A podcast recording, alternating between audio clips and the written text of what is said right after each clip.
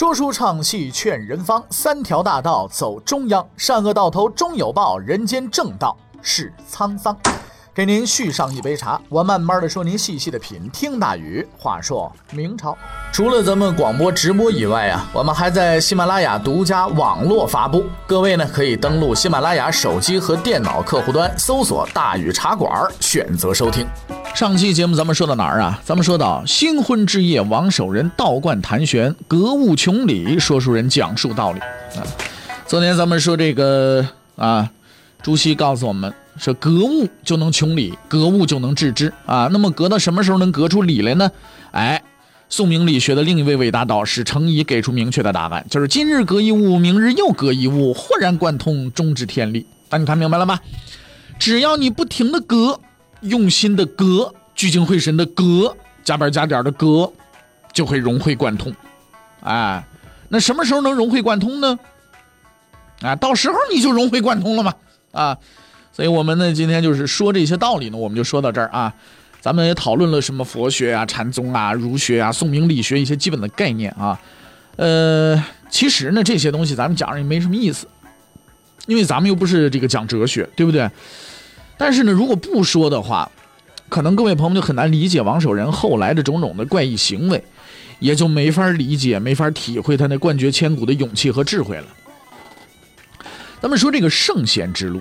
那是一条完全不同的道路，它有起点，但是似乎永远看不到终点。你知道你什么时候能成圣吗？对不对？它神秘诡异，但是又深不可测。它比名将之路更加艰险。在这条道路上，没有帮手，没有导师，你不知道什么时候会成功，你也不知道自己是不是到死都不会成功，甚至都不知道什么时候应该把这件事放弃掉。可是十八岁的王守仁义无反顾的就踏上了这条道路，他最终呢是成功了啊！在十九年后的那个地方，龙场驿嘛，那个夜晚是吧？那个载入历史的瞬间。那么咱们接着说这个王守仁的人生经历啊，在外边混了一年的王守仁，终于带着老婆回了北京啊。刚一回来呢，父亲王华就用警惕的眼神审视他，这孩子要出什么幺蛾子呀？啊，唯恐他继续干那些奇怪的事情。但是经过一段时间观察呢，发现，哎，你还别说，这招挺好使啊！给这孩子娶媳妇之后呢，这回孩子回家之后，除了看书就是看书啊，真老实了。他十分满意，终于呢放下了心头的大石头。王华犯了一个非常天真的错误，您发现了没有？我们描述王华的时候，经常说他特别天真啊，因为跟王守仁对比的，他他父亲就是挺天真的。因为王守仁读的就是朱熹的书，他读书的动机也一如既往，就是要做圣贤。不久之后呢，就另一件事情啊就发生了，什么事呢？王华有一天呢，突然发现，说这王守仁呐，从书房里边失踪了。哎，这孩子去哪儿了？不是一直看书吗？上哪儿去了？到处找找着，连忙派人找，结果发现，这位先生正在这个自家的花园里边看着一根竹子，在那发呆呢，一动不动盯着那根竹子。啊，这是怎么回事？啊，走上前去就问：“你又想干什么呀？”王守仁压根没看他爹，眼睛依然死死地盯着那根竹子，挥了挥手啊，不要吵，我我我正在参参禅悟道，我参悟圣人之道。王华一听，气的不行了，哎呀，急匆匆就走，一边走一边喊，他他不不管了，不管了，这孩子已经没药可救了。王守仁依然深情地注视那根竹子，在他的世界里边，就剩下了他和这根不知名的竹子了。王华不理解王守仁这个行为到底是干嘛，但是大伙儿应该理解啊。咱们前面也说了，格嘛，对不对？啊，这个这个格物嘛，格把这个物就给格了嘛。这怎么个格呢？眼睛格，这什么怎么格都格。所以呢，王守仁啊，他呢就正在格自己家竹子呢。这格竹子这件事儿啊，是一件非常艰苦的事情。王守仁坐在竹子跟前不顾不顾这个风吹雨淋，也不吃也不喝，反正呆呆的就看着这个有理的玩意儿。说这个圣人告诉我们，理就在这玩意儿里边，但是怎么才能知道呢？王守仁在竹子面前守了几天几夜，没守出理来，把身体守垮了，病倒了。在病中呢，他第一次产生了疑问：说这个朱圣人，他说这话究竟是对还是不对呀？这就是中国哲学史上著名的守人格诛。但这绝不仅仅是一个故事，在故事背后还有着一个人对未知的执着和探索。王华这边也受不了了，受够了自己儿子的怪异行为了，他下达了最后通牒啊！我告诉你小子，你想研究什么我不管，但是你必须给我考中进士。考中进士之后，所有的事情任你做，你爱干嘛干嘛，我不管你。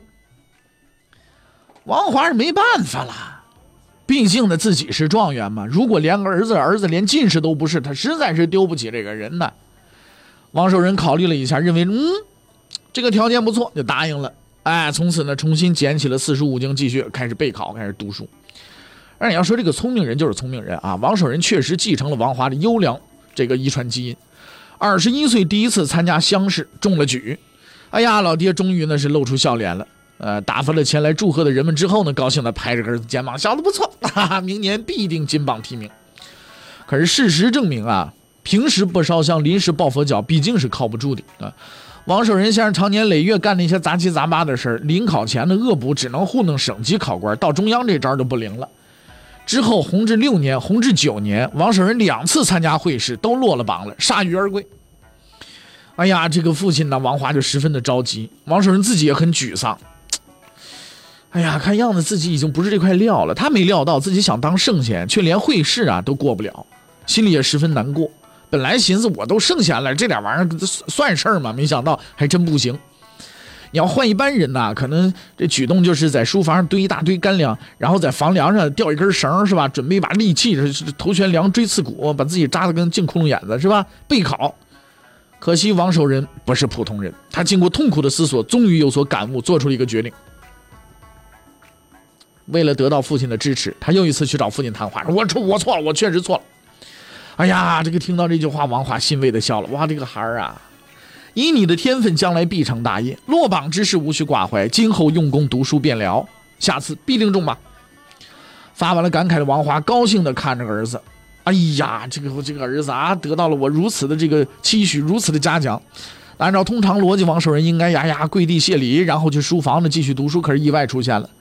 王守仁不但没走，反而向父亲鞠了一躬。父亲大人，您误会了。我想了很久，我才想明白，落榜之事本来无关紧要，而我却为之辗转反侧，忧心忡忡，为此无关紧要之事烦恼不已。我错了。王华这边就跟那拿那大锤子砸脑袋是嘣这么一下脑震荡了。可是王守仁毫不理会，继续在这说：“我以为书房苦读并无用处，学习兵法、熟悉韬略才是真正的报国之道。今会。”啊！今后我会多读兵书，将来我要报效国家。说完这几句话之后，不慌不忙施礼一礼，飘然而去。王华在这边运着气啊，看着王守仁离去的背影，刚刚反应过来的王华发出了最后的怒吼：“你你个逆子，你是要气死你老子！”王守仁还真没开玩笑啊，他二十六这一年。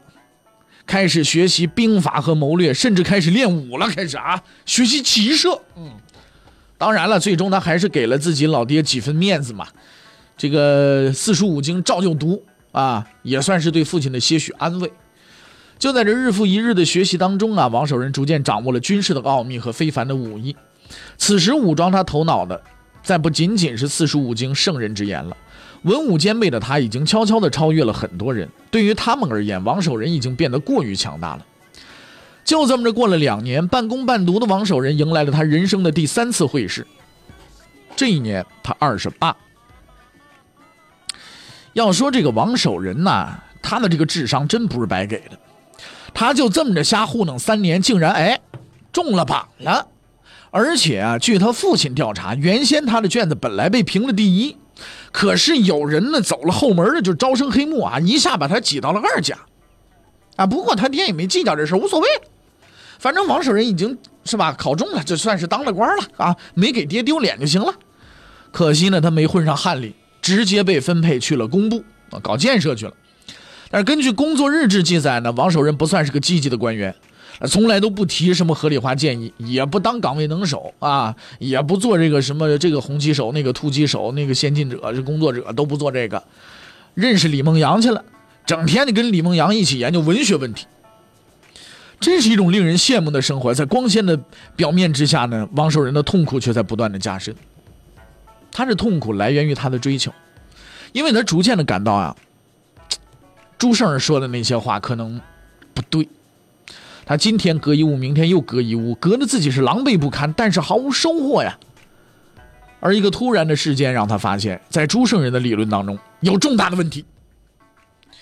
这里咱们先提一下朱圣人理论中最重要的一个观点啊。说起来这件事情就是家喻户晓、鼎鼎大名啊，一共六个字那什么呢？存天理，灭人欲啊。这句话在实际生活当中的运用呢更为出名。各位朋友们都知道这句话：饿死事小，失节事大。哎，就这句话曾经被无数人无数次的批倒批臭啊！反正我不凑这个热闹了啊！反正我是坚决不认可这件事情的。但是还有必要解释一下这句话的真实意思啊，因为很多人可能并不知道，这也是一个深奥的哲学原理。大伙儿知道，朱圣人的世界和我们的世界是不同的啊，但实际上呢，根据历史记载，他的世界比我们可能糜烂一些。这位哲学家的世界是分裂成两块的，一块叫做理，另一块叫做欲。朱圣人认为，理是存在于万物之中的，但是却有一个大敌，那就是欲。所谓理呢，就是宇宙万物的根本规律和准则，哎，这个只要人人遵循了理，幸福的生活就来了，那好处多了去了，天下安定了，世界和平了，宇宙协调了啊，这就换在今天这玩意儿还能降低犯罪率，稳定社会，是吧？那些个什么翻墙入室的、飞车抢包的、调戏妇女的、张三李四王二麻子，这全都消失了，是不是？最终呢，去实现社会和谐嘛，对不对？可是欲出来捣乱来了。人心不古啊！人类偏偏就是这么多欲望啊！你说这些人怎么吃饱了撑的不好好待着，是不是？那么歌里怎么唱的？保暖思淫欲，对不对啊？又得了保暖，又思淫欲，是不是？哎，这就开始思考一些乱七八糟的问题，搞得社会不得干净。所以朱圣人的理论就是要用客观世界的理去对抗主观人心的欲，而这才是世界的本源。通俗的说，就是为了追求理想中的崇高道德，可以牺牲人的所有欲望，包括人性中最基本的欲望。这是一个对后世产生了极大的或者说是极坏影响的理论。到了明代，这套理论已经成为了各级教育机构的通用教材了，也是大明王朝各级官僚们的行为法则和指导思想。所以在那个时候，朱圣人的话就是理，就是真理，没有多少人敢于质疑这套理论。可是王守仁开始怀疑了。这源于一件事情的发生。什么事情呢？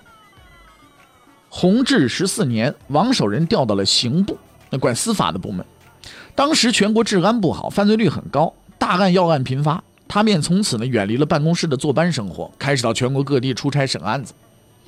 但是审案之余啊，王大人有一个爱好，那就是四处的登山逛庙，找和尚道士聊天。因为他隔来隔去总是隔不出名堂嘛，就只好又去改读这个佛道经书了去了。哎，这就想找点灵感去。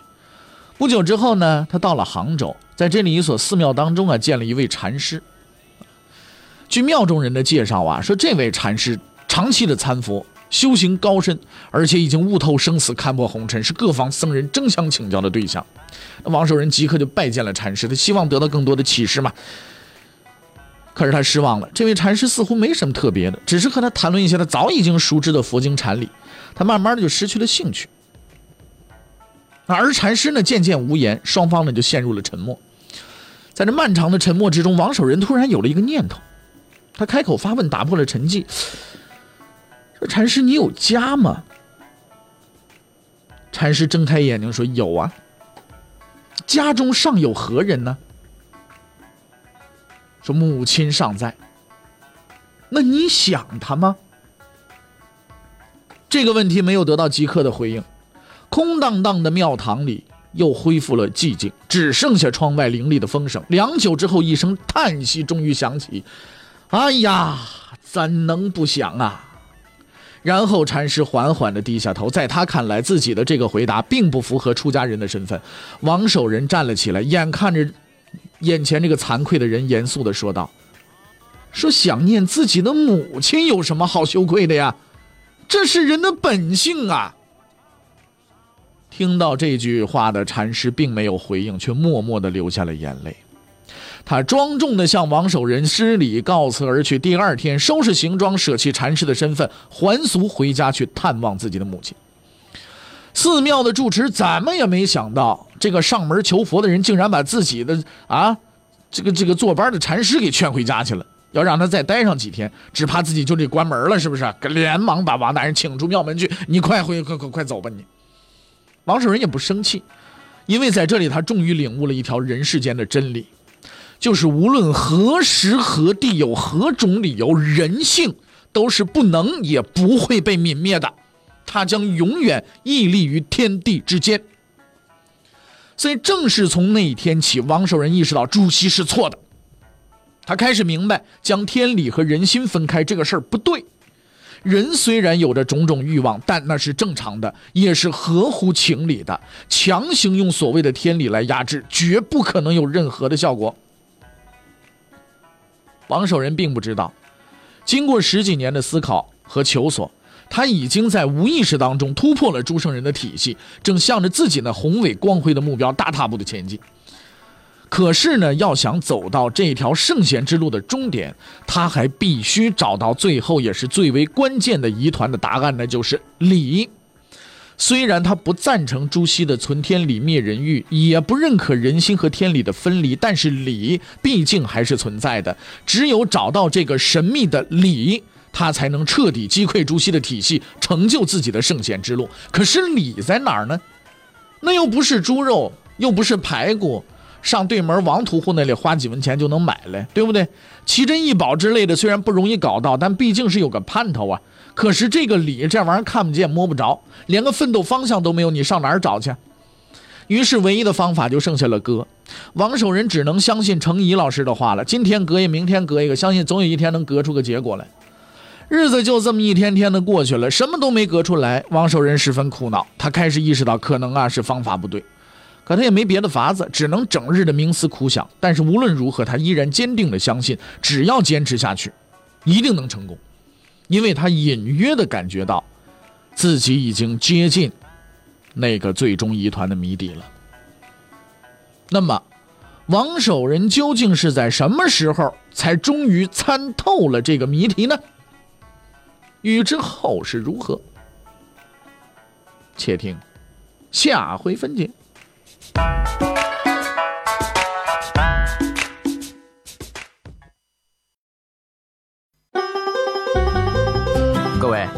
你想跟大禹交流吗？你想跟大禹辩论吗？你想给大禹指出错误吗？来微信吧，微信搜索订阅号。大宇茶馆，哎，就能实现了。记住啊，宇是宇宙的宇。